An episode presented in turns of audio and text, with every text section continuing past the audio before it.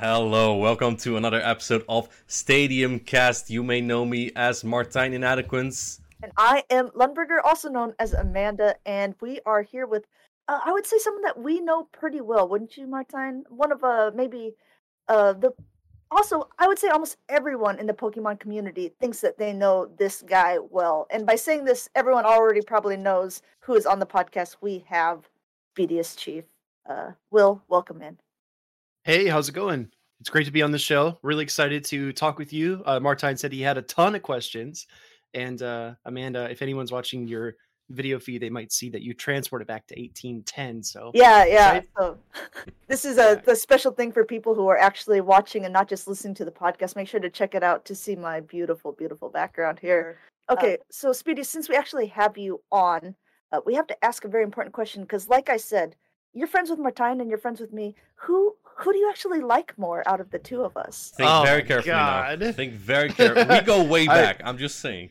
that's true. That's true. I've, I have known Martijn for years. I've also known you as well, Amanda. And uh, I will say it was a pleasure and a joy to work with you at EUIC. Hopefully, I get a chance to work with Martijn soon as well at a Play Pokemon cast. Do I have a favorite? I, that's so unfair. Yes, you do. That's This such this podcast question. is all about controversial questions. We're That's trying right. to make each other look bad. We're luring you in.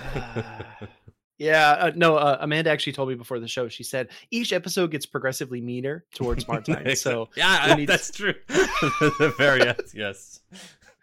we need to make jokes there. So, so uh, what I'll say is, is uh, you're equally my favorites. He's playing it so know. safe, Amanda. I know, I know, so I know. That, that's him. He's got this wholesome appearance. Well, I listened to the House Stark episode and I took some notes because he was incredibly neutral. I'm gonna try to do the same thing. All right, Chief. I have a like I said, I have a list of things here that I want to talk to you about. You, you're you're one of the OGs as well, right? You started quite early with PvP.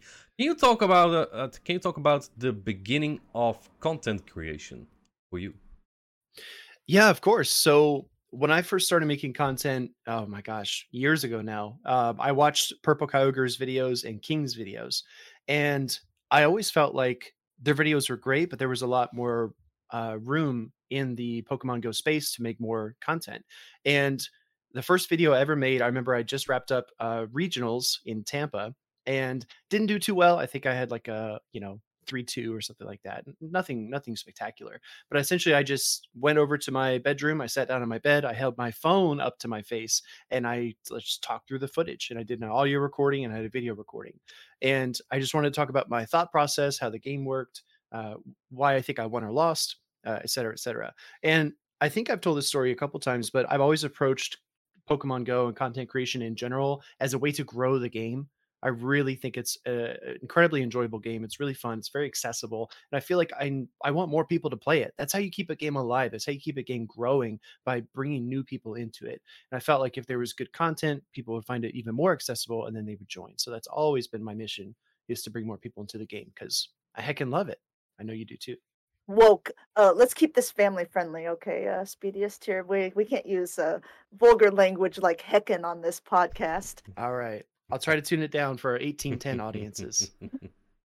But yeah, I mean, really, you took off from there. Like uh, like Martin said, you are really one of the first people that everyone has known within this community, and then you kind of solidified your name as a PvP expert when you became like the first regional Silph champion. Can you walk us through how that uh, came about as well? I just I, I want to emphasize that if you look at my record from 2021 in Silph Arena in general, it's not very good. I had a really bad for, uh, Forest Cup, if I recall. I had some really good cups, some really bad cups. I feel like uh, it just takes a little stroke of luck and a little bit of uh, studying and a little bit of the right moment for a person. And I don't know. I mean, I, I look back at it, and the World Championships was really an accident that was not my intention. I, I've always been competitive, but I was never Martijn's level. I was never, you know, Wadaj's level. I was never somebody who could just go to a competition and just sweep at any given moment. That was never me. I was always kind of middle of the pack. But uh, I think that during that run in particular, it just took just a few things to just line up. Uh, whether it was really diving into the meta, understanding it, doing way more scrims than I'd ever done before, uh, talking with really talented friends like Jengos and Arrow, or just scrimming my, my brains out uh, repeatedly. Um, there, I remember there's a moment in the World Championships when Ventusky had his uh, Machamp, and he had uh, oh, goodness, I forget the third. Maybe it was Mantine. And essentially, I predicted that there was a Machamp in the back, and I sent in Obstagoon versus Mantine. And I remember King was just losing his mind, like, "Oh my god, how did he know? This is a crazy prediction." Well, I'll tell you the secret. I had a notebook, and I was writing down the teams that my friends used when they used my opponent's teams. I said, "Hey, uh, pretend to be Ventuski for me. Pretend to be Mayron P. Pretend to be these trainers." And I wrote down all the teams they use, and I said, "You know what? Based on what I've seen over these three or four days of scrims, there's a Machamp back there." and that's just how I knew because it was experiential. And I think everyone has their own kind of method. Somebody like Though Tactical or House Stark could wake up any day and win the world championship just because they're that freaking good. But for somebody like me, it was more like a, a Batman approach. I had to prep tons and tons and tons of prep. Uh, I'm just gonna straight up disagree with you there. Um, if you win uh, a world championship, uh, that that just doesn't really happen just like that because it's a long road to uh, to to winning Silph Worlds, no? And as you say, a lot of mm. scrims that all comes with it. Um, yeah. If you were to do it again, is there would you do it the same approach? And could uh, yeah. again? Uh, could I do it again? That that's a big question, right? Because um, one of the pieces of inspiration that I took, and I think a lot of trainers do this. We saw this. Uh, I'm I'm just gonna infer this. We saw this with Wadaj in Hartford. When you go up against your friends who you know are very, very talented and very good, and you beat them, there's almost like this this carrying over of the willpower of the energy from that friend that you beat, and you almost feel like, my God, I just beat House Stark. He's so much better than me as a player. If I don't win this next round, I'm gonna let him down. I'm gonna let all my friends down that have come before me that I've beaten. So I think, you know, when, when Wadaj was just knocking off competitor after competitor, it kind of felt that way. Like he was taking that energy, carrying it on, and they were kind of cheering for him. You know, Magic Mason was like, go get him, man, go qualify. And I felt that same way uh, with Worlds. You know, it just kept on going higher and higher. And I just felt like uh, if I don't continue just just try my best no matter what, it's just not going to make a difference. So yeah, it was uh it's a pretty wild time. Could I do it again? I don't know. I got uh I got pretty lucky. I I have to this kind of leads into a point that I was going to bring up a little bit later. It's not that you were lucky. I think you're a very very talented battler, but you and Caleb Peng have been having a lot of bets lately about like who maybe is not the better battler per se, but it's like maybe who can reach legend first in Go Battle mm-hmm. League or all these things and you repeatedly keep losing these bets well, are you mm. losing them for content? Are you losing them uh, just because you feel bad for Caleb? Or he doesn't have enough self esteem in other parts of his life, so you feel like you need to uh, help him out here? Or can, can, I take both of those answers and make those my answers? Um, yeah, no. So, so the whole the whole bet system with with Caleb is pretty interesting because I've really shifted my focus away from being ultra competitive. I don't scrim nearly as much. I don't play my sets every day. I'm really focused on the casting. I think that's always been my bread and butter ever since I first sat down on my bed and recorded that regionals recap. I just really wanted to you know be a voice that kind of help people to rationalize games work through them improve learn from my mistakes et cetera et cetera.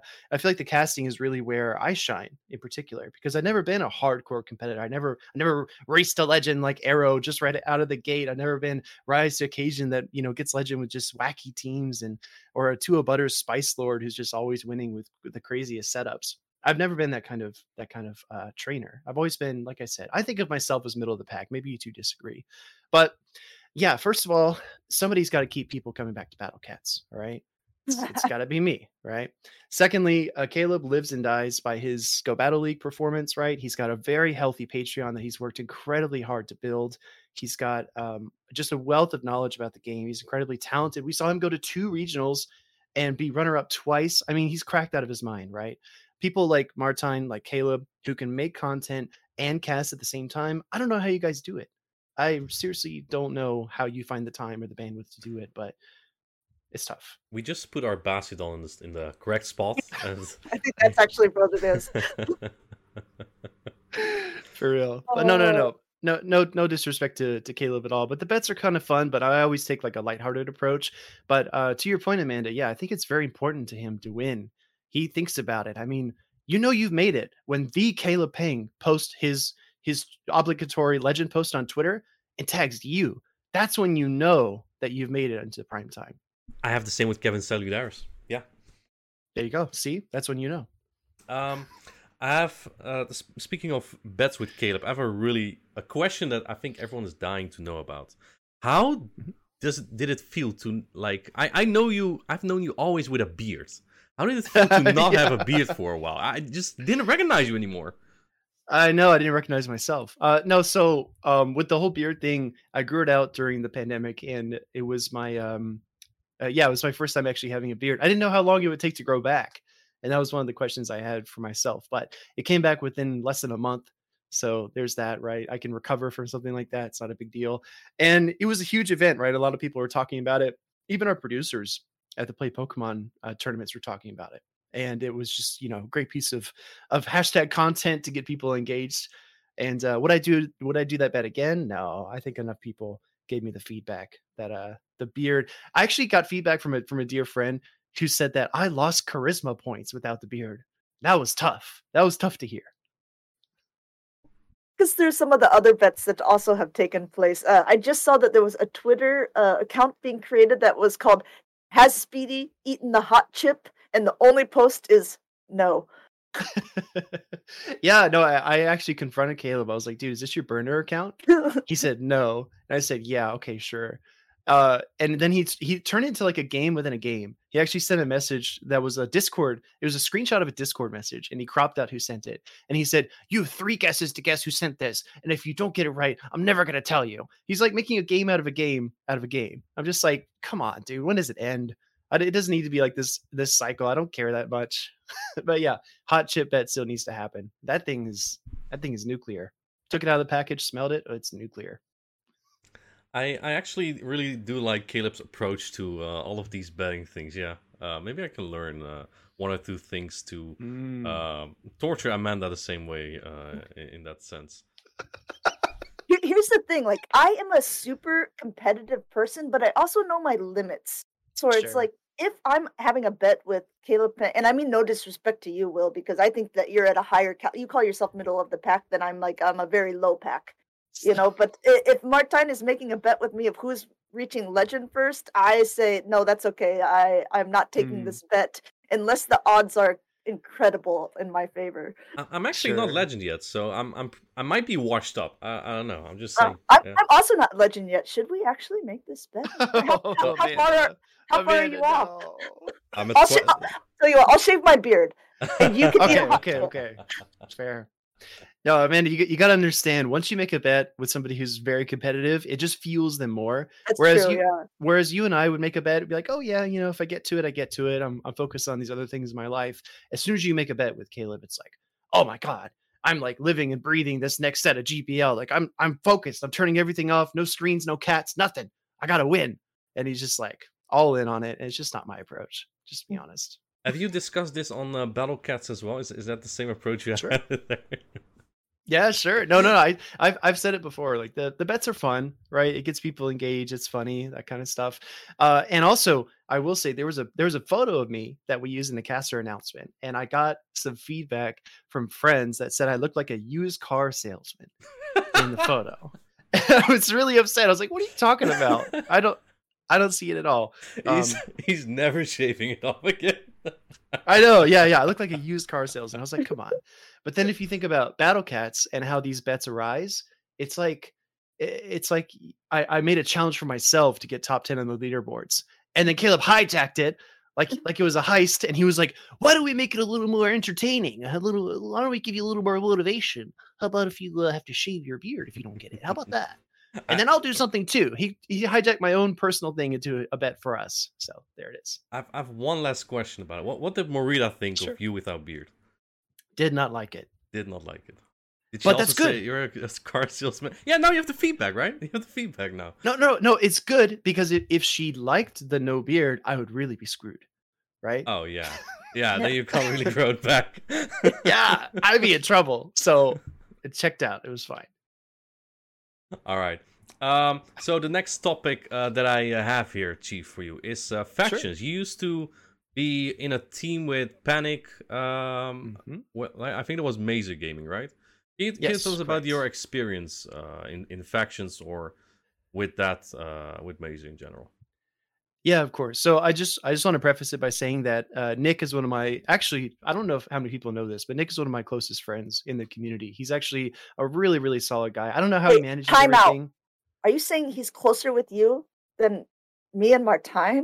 I never said that. Hey, you're reading too much into it. Whoa. All right. All right, please continue. on our own podcast. my gosh just cancel the episode just just find someone else to interview. But no um no nick nick is actually a really solid guy. He's got a full-time job he's just got a, a new baby that that uh, just came along and he's got all these other things you know he coaches soccer he's got all these other things in his life that he manages. I don't know how he does it. It's really pretty impressive. But uh nick essentially assembled a super team on mazer. This is before you know the i guess stadium elite has always been elite, right? But this was one of the early super super factions teams. But he brought on people like Tua Butters, like Rise, like Dunebug, like myself, you know, just recruiting these high caliber players. And it's pretty tough because I think I think there's something to be said about how teams actually work together personality wise versus just assembling really really talented people. There's Sure. a big difference, right? Like you see this in the NBA all the time. You can bring in a bunch of superstars who do really well individually, but then when you put them together, they don't exactly have the same kind of success. I never had any problems with any of my teammates. I'm still friends with all of them, uh, regardless. But I will say that it's not as easy as just pulling a bunch of superstars together. There's a lot of uh, management that you have to do. And uh, my time on on Mazer factions was really fun. This was kind of post world, so I guess I was on the I was on the, the downside a little bit, kind of on the verge of being washed. So I didn't scrim nearly as much as I should have. Uh, but it was great to have these incredible teammates. Like like I really got to insight on how Doombug's brain works. He knows all the energy counts for the fast and charge attacks. So if you like made up a random combination, how many hexes to a thunderbolt, he could tell you. How many how many you know mud shots into a flash cannon, he could tell you. And Rise is also just situationally, I think Butter said this on the cast yesterday for Continentals. Rise is just one of the best people you can look for to be on a team call. He always says exactly the right thing, very succinctly, doesn't waste any time or space, keeps the energy counts in his mind. Very, very smart. Uh, Butters locks in way too fast. Butters, if you're listening, slow down. we're like, oh, let's talk about the team composition. And Butters is like, no, I got an idea. Let's go. And he locks in his team. And we're like, we didn't even get to discuss it. So it's it was definitely entertaining. Um, I don't know if this answers your question or not, Martijn, but it was it was a fun experience for sure. And I know that you've started to listen to the podcast as well, so you know that we're about controversial takes. Let's say that you are now a manager of a factions team, and maybe you're playing on it. You're like a, you're sort of like a panic. Who would you put together now for your like all star factions team?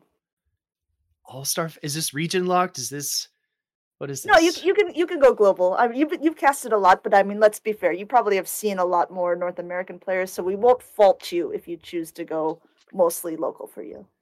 Oh my gosh. I mean, how do you even I, I don't know even I don't even know where you start. I mean, obviously you you take the youngins, you take Wadaj and Hot Pocket, you take uh Martijn, you take uh Panic in Ultra League, uh Master League, you probably take Jangles 21, um Open Great League. You don't take Pranav. He's like the last on my list. No, I'm just kidding. I'm kidding. I'm no, kidding. I agree. I agree. I, Oh. I hear no, K- I hear no Caleb. all all love to to Pranav, but uh, you probably take DFH for Great League. Um, it's so tough. There's so many trainers. I've gotten to know so many, not only through Play Pokemon, but also through GBLA and the leaderboards tracking. It's really insane the depth of talent that we have. You just brought that up, so that uh, we'll give you a freebie on that. We won't make you go through the whole roster of who you would pick, but tell us a little bit about GBLA for those who maybe aren't as familiar with this, because this is like a quote grassroots um, tournament format that uh, maybe people who are into play Pokemon don't understand that there's other formats that people are also playing within Pokemon Go. Yeah, sure. So I feel like uh, GBLA's been around for quite a while. Uh, we've done, I think, seven seasons. We're coming up on the eighth season, which will probably launch in September, if I had to guess, maybe in October, somewhere around there. But uh, GBLA essentially takes the top eight trainers from the Go Battle League leaderboards. We put them in a single elimination bracket. The meta reflects the meta that's currently available in Go Battle League. And the concept was, was originally created by Math Magic. He put out a tweet I know we have some some Math Magic tweet enjoyers probably listening right now. They've been some Mhm. fantastic copy pastas I over the love years. the quizzes. the quizzes are so good. Uh, nobody puts in the wrong answer on purpose, right? Right. No, never. Um, never. but uh, that being said, it was originally his idea. It was a great idea, right? A way to bring people together, and it was really tough in the early goings. Martijn will remember this. So many hours of just like searching for people on Sylph, on Facebook, on Twitter, on Reddit. I've, I've I've even found people on Instagram before to bring them into the tournament, just trying to find these trainers from around the world but yeah, it's been really fun. We've given out over seven thousand dollars in prize money over seven seasons. PvPoke is our primary sponsor, but we also had Bad Hand, Jonathan Kelly, uh, Panic is sponsor. We have a lot of friends that have joined in on it as well. And uh, I still remember that that season one grand finals. That was really really impressive. Like 750 viewers, uh, I think is what we maxed out, which is crazy for a grassroots stream. Hmm. But uh, yeah, it was a lot of a lot of fun. I just think that there was a lot of hype around finally some more incentive for you know top go battle league players because currently yeah. it's it only rewards you with longer queue times. Uh, i can tell you i'm dropping really fast when i'm waiting for my battles. Of course of course. Yeah the queue times are, are ridiculous. That's why you see a lot of younger trainers. I think i forget who said it. Uh, there's a trainer that said yeah i'm i'm young so i basically had no life. I can just sit in, at my house and just wait for queues. I don't have to work. I think it was. I think it was Dash, Yeah. Maybe it was him. Yeah. He, yeah, he yeah. always has hot takes, uh, or says it in that way. Yeah. um. So, kind of going off of grassroots t- uh, tournaments, Silph just ended, right? I mean, and also like we talked about, you were the Silph World Champion. You said you just casted the the finals for Silph as well. Do you have any hopes for grassroots tournaments for Pokemon Go in the future? I mean, are you connected with anything going forward, or what do you think that I, I know I'm asking a lot of questions within this like small concept here, but no, what sure. are some tips to get people more involved and keep people involved in Pokemon Go PvP?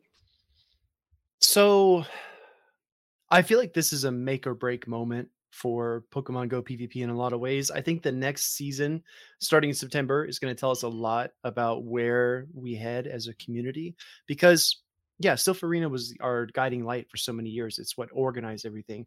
My my only battles before Silph Arena were basically uh, I had a friend uh, local in Tampa. We play one Great League match, one Ultra League match, and one Master League match, and that would be our our battling for the day. We just get our our interaction, whatever else, and that was you know prior to Silph, and then Silph comes along, everything gets a lot more organized. Then we start to see Silph esque cups in Go Battle League, right? We see theme cups.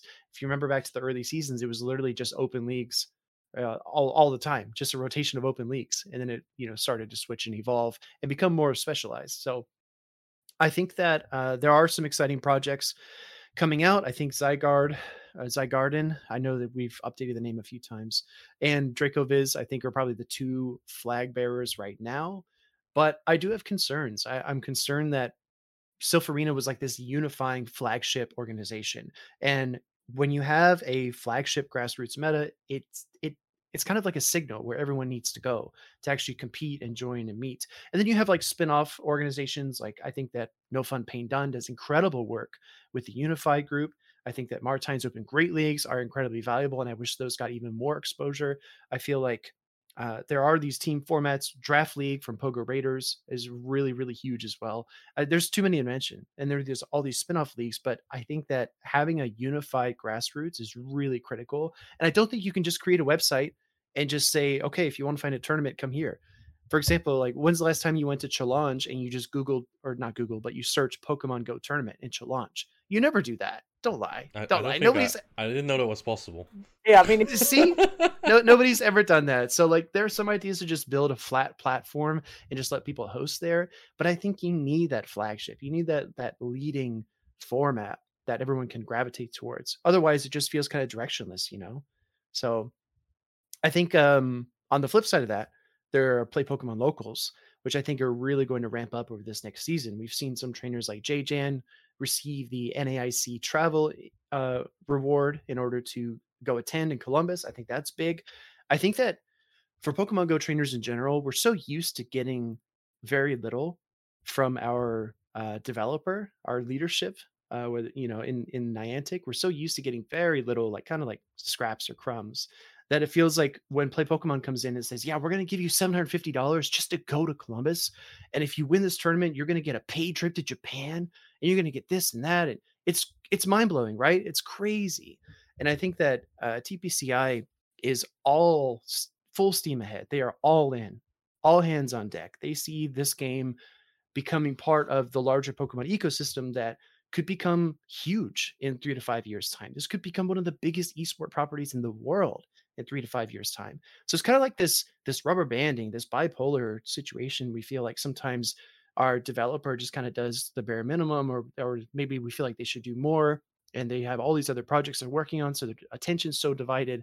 But at the same time, TPCI is like, yeah, we're going all in. This is 100% what we want, and we're gonna, you know, invest money and time and effort and manpower and everything else. So yeah, this is a make or break moment for Pokemon Go PvP, and I hope this next season uh, goes well. That's uh, that's a lot of things you're already covering before I even got to ask uh, about it. Uh, um, Amanda, Amanda's asking me these onion questions with so many layers.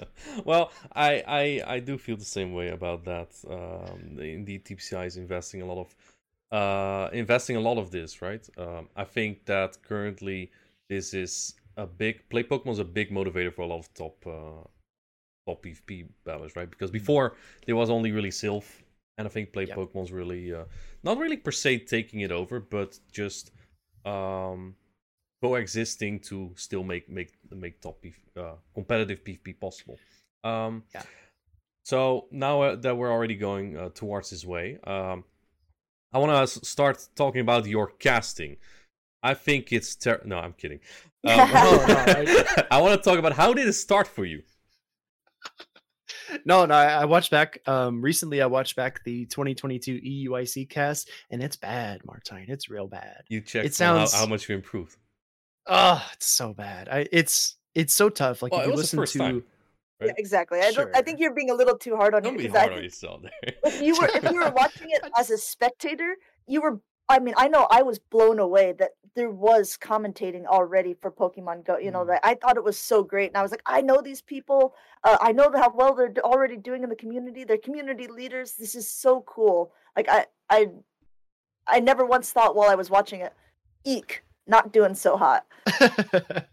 yeah, I, I, feel like we're all our own worst critics, right? Like uh Martijn would probably think about, you know, a tournament that he he didn't do as well as he could have, or a misplay, or Amanda, you'll probably think about a cast. You say, Oh, I wish I would have done this or done that. I think we're all our, our own worst critics. So I do appreciate the kind words, but I feel like uh you know measuring ourselves and trying to improve is really important uh the casting uh, i remember and jr honda our, our mutual friend will always tell this story uh, he actually came down to Orlando for our mega tournament back right before the uh, the pandemic kind of upended our world in uh, in 2020. And um, he came down to essentially run the stream, and Miss Mystic was there. Uh, we had, I think, Jay Farmakis and AJ Pilot were our casters. Uh, King was there as well. So many incredible, incredible trainers just all gathered there and this was you know Silph Arena was ramping up. This was the return or this is not the return but essentially like the introduction of these mega tournaments. And we had i think it was like 230 people come to this tournament sign up and i was part of finding the venue uh, working with lyndon kachina mum jingles and other uh, florida locals to, to basically like facilitate this whole thing. And jared honda will always tell the story that he was walking around and he he stumbled upon me and I was standing there outside of the caster booth looking in the window, and I saw Jay Farm and, and AJ Pilot casting. And he said, he he said something innocuous to me, like, hey, what do you think? Or something like that. And I just said, Honda, if I could just do that one time, if I could just do one mega tournament, I'd be so happy. That would just make it for me for the whole year. I would never uh, want anything else. Just cast one tournament. And he said, okay. And now, of course, uh, the landscape has changed all the tournaments. Bit. Yeah. Yeah. Well, well, not the big ones, Amanda. You take you keep taking all the big ones. You need to share a uh, little bit yeah, here. What can I say? When you got it, you got it. but yeah, no, I've always I've always enjoyed casting, and it's not something I thought I'd ever do. But now that I have it, um, there's actually really a really pointed moment in London last year because uh, we were recording the the end of Caleb's vlog for London, and Caleb said, "What do you want to tell yourself five years from now?" It's like, oh man, five years is such a loaded question. This is, you know, one of those uh, cliche things that you you always hear about. And I thought about five years from now not casting, and that feeling that I got, it just broke my heart to think about not doing it anymore. Like having my last cast, it made me a little bit emotional. It's like, oh, I don't even want to imagine that. and how that goes. So I don't know. I think you can tell a lot about how important something is to you when you imagine your life without it. And uh, yeah, it's really, really important to me right now. I don't know if you can tell or not. I think honestly, I mean, uh, all of us have had had chances to cast things, and we're—I would put you up. Um, I I think you're like the benchmark that a lot of people go off of uh, globally for what they think of when they think of Pokemon Go casting. So, I mean, whether you see it about yourself or not, maybe also you consider yourself middle of the pack in casting like you do PvPing. But uh, yeah, I mean, I, No, I think he's I, kind I of the face of yeah, uh, exactly. I think that uh, the beard face. Yeah. a lot of a lot of us uh, have a lot to we, we look up to you in a lot of ways when it comes to this so it's uh, able to benchmark and be i know that i've learned a lot from you and even working with you in an official capacity at euic uh, was was different because we've worked together in the past too we've done like a lot of grassroots things together but on the on the different stage it was really like i was like this is something special and i was glad i got to share that moment Shoot. Why is this this podcast is getting too emotional? We need to get more controversial in here. yeah You, you yeah want yeah to do that? You want to do that, Chief? All right, Amanda. Sure, sure. who's your well favorite? you Who's your favorite asked partner to work with? Oh Oh, no. oh no. No, I, I remember uh Jim did an episode with I think it was the first one uh you, you two hosted together Mhm. with Wholesome. Yeah. Yeah. Yeah. I was I was listening back to the episodes and he mentioned me and I was like, oh, that's actually really, really sweet. well, we started with GBLA a full season, right? So it was a good experience, especially with Nightwing in the back. Man, when we were Oh with my Nightwing in the back, oh, that man is just screaming the whole time. Yes, and you're just trying to by look that serious, dude. It's great practice. it's so it's so good. It's so good. Yeah. If if chat could hear the profanities that were spoken,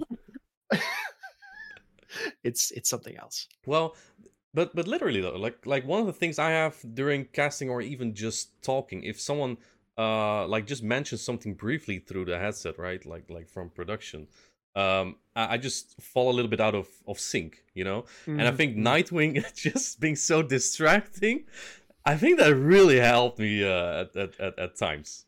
For, for, We, for uh, you and I-. you and I casted uh, a GBLA tournament this past season, and I could see it, Martijn. I could Mhm. I could see that you were just rolling with the punches. Nightwing was was on his usual nonsense, and you were just rolling with it. I was like, man, this is a true sign of a professional. And then uh, if you work with newer casters, I'm sure you both have experienced this, and production does talk to you. They, you know, they stop talking, or there's like a, a gap or a hiccup, or something goes wrong. I think that's an art to it as well, because as a caster, as all three of us know, there's so many things going on in the background, right? There's maybe a dispute going on, or maybe you're waiting for results from one particular matchup, or maybe there are these topics you need to talk about, or the events in the game, and production is telling you, "Oh, sorry, but your your cable's like over your shirt. You need to get that back there," and then you're dealing with like 12 different things at the same time. It can be pretty tough. Uh, Martijn and I have this horrible thing where it's like whenever we're casting together, something uh technology wise is going wrong, and then we're just like dancing for like forty minutes. So they're like, "Uh, yeah, just Yep. uh, speed up." And then the the last one in Turin was actually the worst when it's like the stream just yeah, stopped. yeah. Happens. It's, yeah, happened to uh, Butters and Caleb at Worlds. Yeah, yeah, Yeah, I think I think our synergy was just too electrifying. yeah, exactly, all the power turned off. Yeah, It's like too good, too good. Yeah. um, all right. I have two more topics that I have here, Chief. Um, another one Sure. is uh, competing. Mm. I don't see a lot of casters of, of of the main casters. I think uh, I think Caleb and DeFi regularly, and Yeah. Alfeep also regularly uh, competes, right? But I, I've not seen you, Butters, Wholesome, Gabby. Where are you guys? So Phoebe has actually compe- completed the trifecta. He's casted, he's judged, and competed, which is pretty impressive. I think Nexus Ilya has done the same thing. Hmm. So a few people have been able to pull that off, but not very many. So yeah, I'd love to compete. I, I honestly feel like I've gotten to a point now. I actually, I actually had this realization yesterday, actually, that I'm going to try to relearn a lot of things about how to play, and I'm going to try to take more of a Doombug approach, where I study energy uh, in terms of actual digits, not just counts. I, I actually am a bit more aware of certain things going on in the game. I'm really trying to remodel my my knowledge, and hopefully, next season can compete. This season we had 15, if I'm not mistaken, 15 North American regionals, and if my weekend isn't spent going to the regional, then you know maybe I go see uh, Morita in Mexico City, or maybe I'm working on things around the house, or maybe you know I'm doing other things. So it's tough to attend every single regional because you're basically eating up every single weekend, and you've got the regular work week as well. So it's definitely challenging. But I think uh, personally, I think Wholesome would probably do the best out of the three of us. It, I don't know if that's controversial. I think Wholesome would absolutely crush it if he actually competed. I think that's true as well. He's a very, very good. Not that again, not that you're not, but if you, this is another fun, cracked. Hey. controversial take. Speedy, this this is another good content that we can put just on this podcast. Rank the North America casters in PvP skill. Mm. Um, I have to say Caleb at the top. I have to put Jim right behind him. Ah, Now this is so tough because I feel like I'm going to leave someone out. I have to put North American casters. So that includes Phoebe, DeFi, Mark Sun. Mark Sun as well. Mark Sun's a character. I, I've got stories about Mark. Um, yeah, I've heard them too. that he can, he can be very energetic. dude. when Mark plays his own Go Battle League matches, he's like the most invested uh and just so excited and so hyped and i hope he's able to bring more of that into the cast because he's a really fun guy to be around especially when he plays his own games. Uh caleb jim i probably put butters and then uh, honestly probably butters then phoebe than myself and then um yeah this is really tough because i feel like now i'm picking favorites. Who i put mark at the bottom because he never plays his games. Mark's at the bottom i'll say that That's fair. That's fair. Martijn, you want to do it for the EU? Yeah, Ooh. let's hear it. Uh, European casters. Who do we have right now? Um, you at the top for sure. I guess. I guess I did pretty well. Uh, based on this season, yeah. Based on last season, I'm at the bottom. Um, I would say it would go you and then Count Xavius probably. Maybe Yeah, well, next, may- I- I maybe Ilya, but Wow. Ilya doesn't also play very much anymore. He's Yeah, more into the you know, um, you know who I judging. think improves a lot. Leo. Leo, a lot. He's Leo- been, Leo he's been improved lot. every time there's a top competitor around him, he's like, "Yo, you want to practice? You want to scrim?" Like, you know, he just wants to get a taste of, uh, of you know, how good ballers play. Like, and he He's wants. 3 0ing Lurgan Rocket at the bar, He but did. let's, let's be fair, Lurgan. Uh, Lurgan. there was a bit of a handicap there as well, I think. Oh, what about what about Nighttime Clasher? He actually made top Oh, cut in the US. Dang, like yeah, he's he's pretty decent. Uh, that was kind of fun that he came over. I don't know if he will come over for Europe anymore again. I don't know if we. I don't actually know what qualifies, right? Because Maybe for NA. this, Mm. this last season we was more like a grassroots almost for play Pokemon in Europe. But hopefully next season we can become a little more like polished as well when it comes to casting, and then we can do a whole who's the best uh, PvPers out of all of the casters uh, globally. I was I was talking with Nighttime Clasher at uh, at Fresno, and he said he's basically collecting. He's basically casting mobile games like Thanos collects Infinity Stones. He's like, yeah, I did, I did Brawl Stars, and I did this, and I did that, and I'm trying to like get Pokemon Go as well. And he's like collecting all of them, all the mobile games. It's pretty fun. Do you know what's so funny about that dude is like so we met him and he's so quiet. He's so shy, like a, Yeah. really really nice studious kid. And then the camera was on him because he was filming this small like tips segment, and he just turned it on. You know, Yeah. all- and like the whole room just stopped and looked at him because we're like, "That's coming out of that guy," and it was uh, it was a lot of fun. Yeah, he's definitely a very nice guy. Um, all right. Um, into the, the next topic that I have with you, Chief. What are your Let's do it. expectations for the next season? Mm. The next play Pokemon season. Any spoilers? Expectations. and It, sorry, this is this is a broad a broad question. What what what are you thinking of? I wanna know say everything. Expectations. Yeah. Everything. Okay. Um. So I, I I think championship points are gonna be introduced more. I think some of it is already Sure. on the website, right? Perhaps something with that. Do we expect like Swiss format for next season? Like we've ran that. Uh, apparently, that was ran in the Japanese qualifier as well, right? Mhm. Um, like what what kind of adaptations, and also like keep in mind that TCG and VGC could be used as comparison as well, because you know they've been running longer, and maybe their system Yeah. is a little bit more ideal. Yeah. So uh, obviously, without without revealing any private conversations that I've had, I think that Swiss is on the radar. I think that's definitely something that uh, they'd like to move towards soon. I don't know if it'll happen next season, but hopefully soon. Um, I think one thing you didn't mention that I think has a very good chance of happening is probably open team sheets. Mm-hmm. I think that could like be, that. Yeah, that could be something that comes into play, especially because you think about all the players on stream that are really disadvantaged by having everyone watch them and then not knowing their opponent's move sets when they come off stream can be very tough.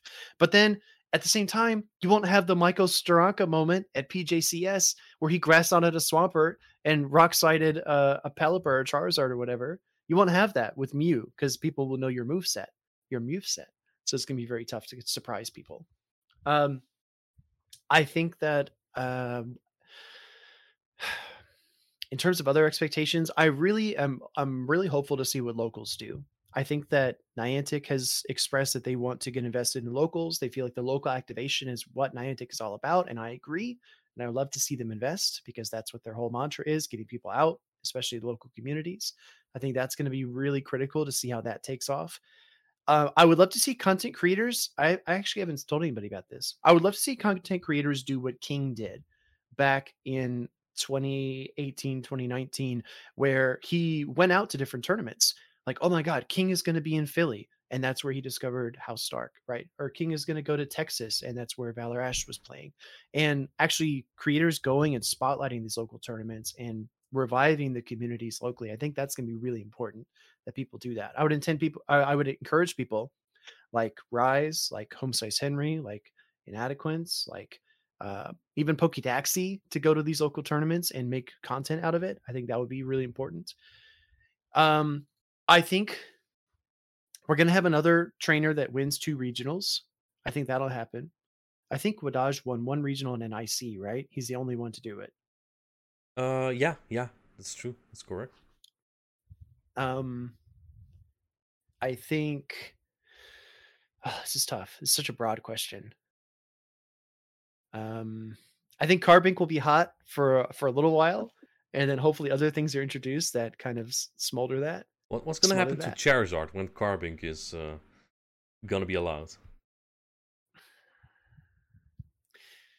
Charizard's going to have a really tough time. I think if there's going to be a, a Shadow Charizard World Champion, it's got to be in Yokohama because uh, Carbink means not only less Charizard, it means more Mud Boys, you know, more Quagsire, more Whiscash, more Swampert uh, and it means more ground pressure as well. It's going to be more water too, just in general, right? Carbink still takes super effective from water, so there's that. Uh, yeah, if there's going to be a Shadow Charizard World Champion, they have to be in Yokohama. I do like that you're saying that. Yeah. So I'm curious, actually.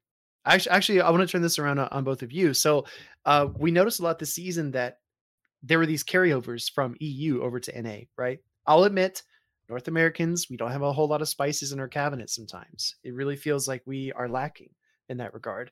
Um, Dunsparce coming over from EU, that was, you know, moderately successful. Shadow Sableye never made it across the uh, the Atlantic. We never had any Shadow Sableye success, but we did have a lot of Shadow Charizard success. Took us a few months to learn how to play it, but then we actually got pretty good with it. So I'm curious if you think any other EU picks are going to float across the uh, the ocean there. Well, it's probably gonna depend on uh, if we get updates for next season, right? Um, mm.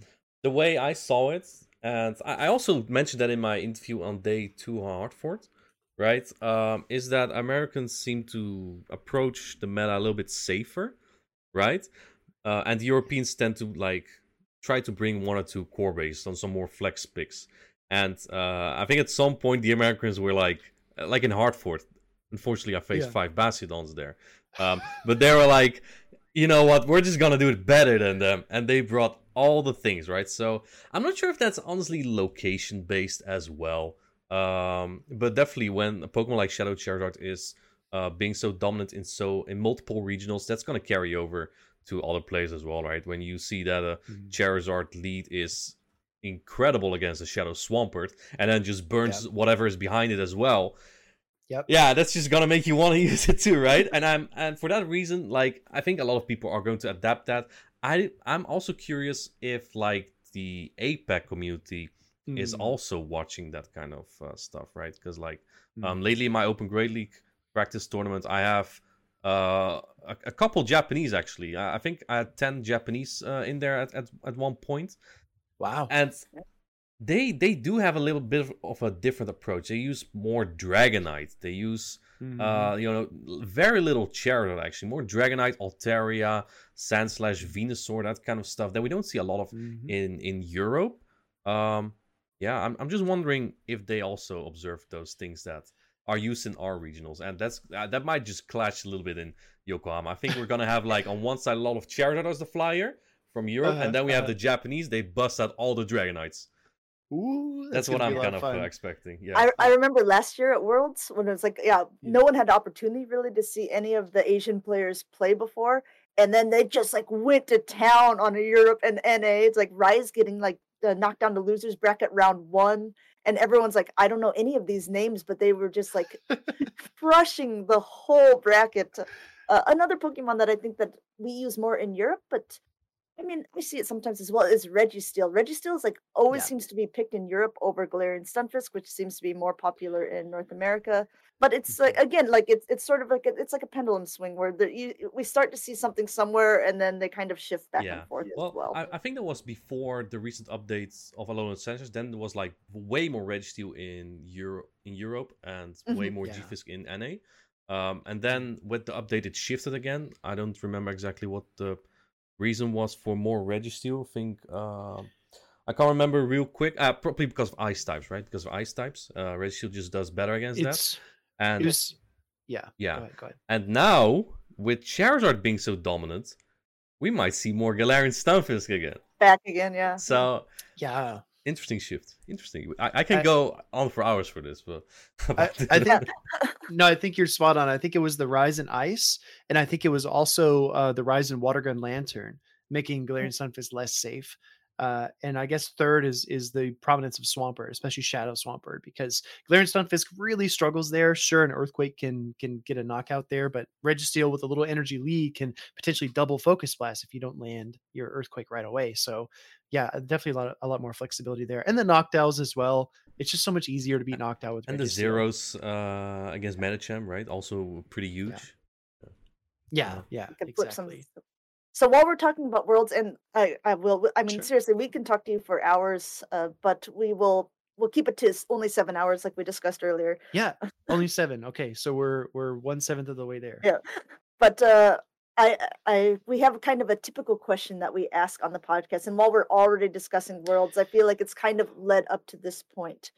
So, who in the community of PvPers would you consider a brawler? And this is someone who is um, maybe not super well known in the PvP community, but you see them as like a good player, maybe a scrappy player, a potential up and comer.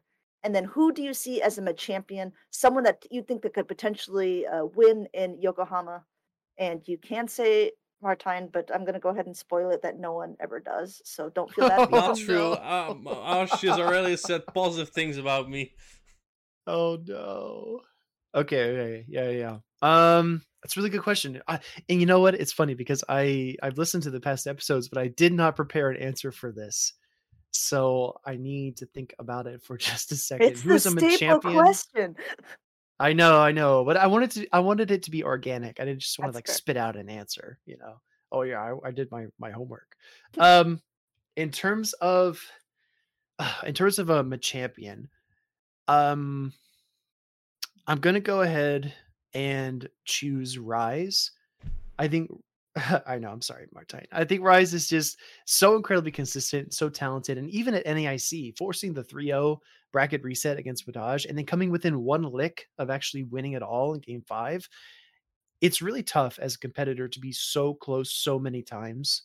And Rise has done that. He's he's he's even said this himself. He feels like he's always in second place and he's just like a couple of plays short of being a champion. And I really feel like if he has the right mindset, if he's confident and plays his best, he has a really, really good chance to win worlds. I don't know if there's anyone more prepared uh, than Rise. Who do I think is an up and comer that people should watch out for? That is a tough question. I'm actually Inadequance. is a good one. scrolling. I'm scrolling. You're You're not an up and comer. You're You're, Yeah, yeah, yeah, I'm new. You're a veteran. You're you're in the top. I'd say you're I'd say you're easily top uh My my elo Probably- says I'm an expert actually. you'd be you'd be top 15 to top 20 percent of the world's players, in my opinion. Um, who is an up and comer though? Has anyone heard of Crimson K19? I'm just kidding. Uh, Crimson's lovely. He's great. Crimson's I gave him a lot of teams uh, for uh, for the tournaments, and he did pretty well with hmm. most of them. Yeah, no, he absolutely did. Um, all right, I feel like I'm I'm just stalling at this point. I'm just I'm just feeling I'm saying words to fill time while I scroll through this list. Well, that's your profession uh, at this point, right? You're so. you're vamping. that's true. We're getting in the background. Uh, can you stall? Can you can you give us? Uh... We need five minutes. Will. True. Yeah, yeah, absolutely true. Definitely stalling. It's just tough because a lot of these trainers have have succeeded. Um, okay, so I'm gonna pick one from APAC. Actually, I remember he made some incredible plays at OCIC. I'm gonna choose Sniped Bra as a player that I feel like has the finesse, has the skill, expression to uh, to do really well at Worlds, but I don't know if he can put all the pieces together in terms of consistency, team reading, resilience, all the components that make a, a world champ. I don't know if he's got all those, but he's got a few really enticing uh, components. Yeah, I, I think I I uh, I like that uh, that pick. Uh, I think some there's like a small portion of like Australian ballers that are really freaking good. Like Valiant like Jakobovic, Valiant Vish, indeed, uh, Rick Flarian, right? Um, and there's more, but and, and some of them are going to going to be at Worlds too. There are really some yeah. to look out for. Sniper is definitely uh, one of them as well. More, yeah, more of the solid plays at OCIC as I remember. I was just, I just wanted to say that I saw a comment about NAIC. And this uh, this in- individual said, I watched NAIC Grand Finals with Wadaj and Rise, and I basically decided to put down PvP after that because there's no way I could ever come close to how good those trainers are. So, do you think there's like this intimidation factor when these when these really talented battlers are top eight every time they're making finals or runner up every time? Do you think that limits people from feeling they should be involved, or do you think that just is par for the course with any competitive endeavor? Um, personally, I think there's a world championships for every game, and not everyone can. As as harsh as that sounds, um, yeah, the people who, who make it there are top tier. I, I, I could I'm pretty good at FIFA myself. Um, FIFA, okay. Yeah, I'm. I, oh, I used to be pretty good. It's been a, t- a few years now. I used to be really good at it, but a world championship, no, I don't think I should even get started to it. But um, hmm I think that the skill level or the skill ceiling um, in Pokemon Go is pretty manageable. If if um, obviously it's not easy at mm times because like you have there's a lot to memorize, right? Um, but there's also a lot to practice. There's a lot to practice. There's a lot of matchups to learn. And I think that already can like even even you, Spears Chief, could win the Silph World Championships, right? Even, even me. even me. If I can do it, anyone can do it. Seriously. no, but yeah. it, it's just a, a, perfect showcase of what you say. Like with a lot of practice, with a lot of screaming, with a lot of uh, knowledge, right? Mm. Uh, I think you can get far. Even uh, even if you're like just new or you don't have all the Pokemon just yet, because obviously a lot of time and resources uh, but that's with every game, I think. I would say that that's my big point. That there's an inaccessibility factor, right, to Pokemon Go. That I think that even if someone's watching it and they're like, "This is really cool. I want to start playing tomorrow," well, you can't. Like, uh, you know, like Leo, like he doesn't. We were talking about how good he's getting. He still doesn't have a Medicham, which is he's casted over basically every single tournament, but he's not at the level yet where he can build an XL uh, level 50 uh, Medicham. So I mean, he he's kind of, you know, that puts him in a harder spot. And if if you want to start out like in TCG, you can buy like the world champion deck, right? You're not allowed to actually play with it in an actual tournament, but you can play with it and you can like learn different skills and you can learn different styles. There's no like play the world champions team against someone in Pokemon Go, right? Yeah. If if you want to build that team, you have to invest resources. Then you have to find one with the the PvP IV spread that maybe you want to use. Not that that always matters, but I mean, it, it starts to. And when you get at the higher caliber, like these things can end up also being things that flip a matchup as well. So I I get that point. I think we all are at a, a level where we're like, yeah, we're gonna play it no matter what because we like mm. the game. But I do think that there's an inaccessibility and skill level thing that could discourage people from playing. Mm-hmm.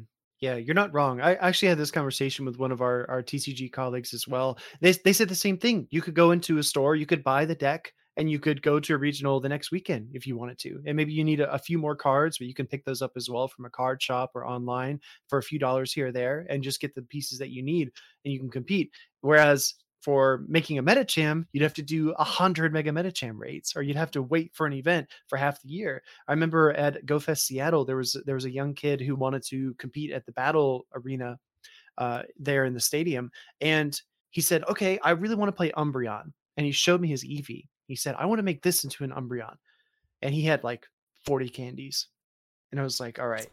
Ouch. First, you need to catch like 200 more Eevees right?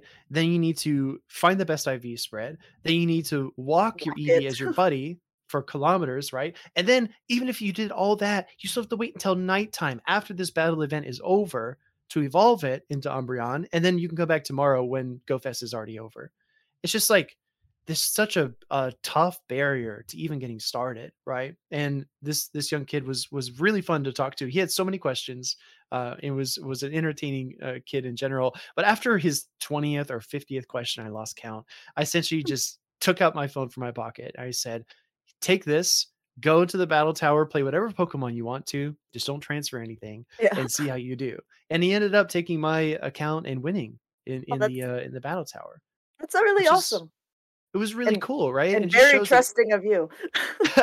it just shows if, if you give people the tools then they can succeed and, and it needs to feel accessible so will we get to a point to your to your question earlier martijn will we get to a point where if you are walking by the convention center in whatever city and you see a tournament in there will we get to the point where you can walk up to the door buy a ticket to enter walk over to the pokemon go booth pick up a phone with preloaded pokemon and enter a team and register that way and compete will we get to that point i don't know maybe maybe not maybe in some capacity but would it be helpful yes i think it would Yeah, thank you. Uh, thank you for uh, for your answer there, uh, Chief, and thank you for your time for for your time. Damn, I'm uh, really getting that English. thank uh, you for time thank you. Uh, This guy. oh. This guy. Yes. Um. Thank you for coming on, uh, Speedy Chief. Again, we have another person who's the, who doesn't think I win worlds. That's very unfortunate. oh, um, our time. We can't end the podcast yet. We have to once again talk about uh, you beating Emmy Weedle. Oh, yeah, Oh. yeah, yeah. Um, yeah. Remember when uh, the EUIC casters uh, they said that they expected me Weedle to uh, you know win the EUIC Speediest Chief? I do i do remember uh, that being thrown around yes Yeah, yeah. Was it you? I think it was you. No. Yeah. It was, it was do, do you know? Do you know? Do you know who knocked him out? um It was I. Yeah. It was i you truly. oh my god me me Weedle is, is really really talented he's a good example of a trainer that just started in the game recently and then uh, Mhm. came out and performed really well obviously at worlds last year and then won a regional this year as well Yeesh. but yeah. No, Martijn, we might have to. You and Magic Mason might share the same nickname. You might both be Dream Eaters if you keep on knocking out these competitors, right? Yeah, we'll see. I, I think it's just our age age catching up that all, all these younger people are being so good currently, right? Um, yeah. But yeah, how about uh, we wrap it up here again? Thank you for your time, Speediest Chief. Um, anything else you want to say or give a shout out to? Uh, no, I just think it's really important that people, if they enjoy this podcast, if they enjoy Stadium Cast, they should uh, follow, sub, download, go to the YouTube, like that video, leave a comment, everything else that you need to do in order to support it, because I think that's really, really critical. You can say that you want PV- PvP to grow, you can say you're invested in grassroots, but you got to actually do something too. So definitely show your support to Martijn and Amanda. They put on a great show. I binged all the previous episodes before coming on here. Still didn't have my Brawler in mind, but I enjoyed the episodes that much. Um, but no, thank you both for your time. I know that there's a huge time gap, and I appreciate you, uh, your time, your energy, and your effort. And yeah, let's uh, let's see what Worlds holds, and let's see what next season has in store. Right. We appreciate you, Will. And uh, stay tuned, everyone, for the next episode as well, released on Fridays. Bye. Bye.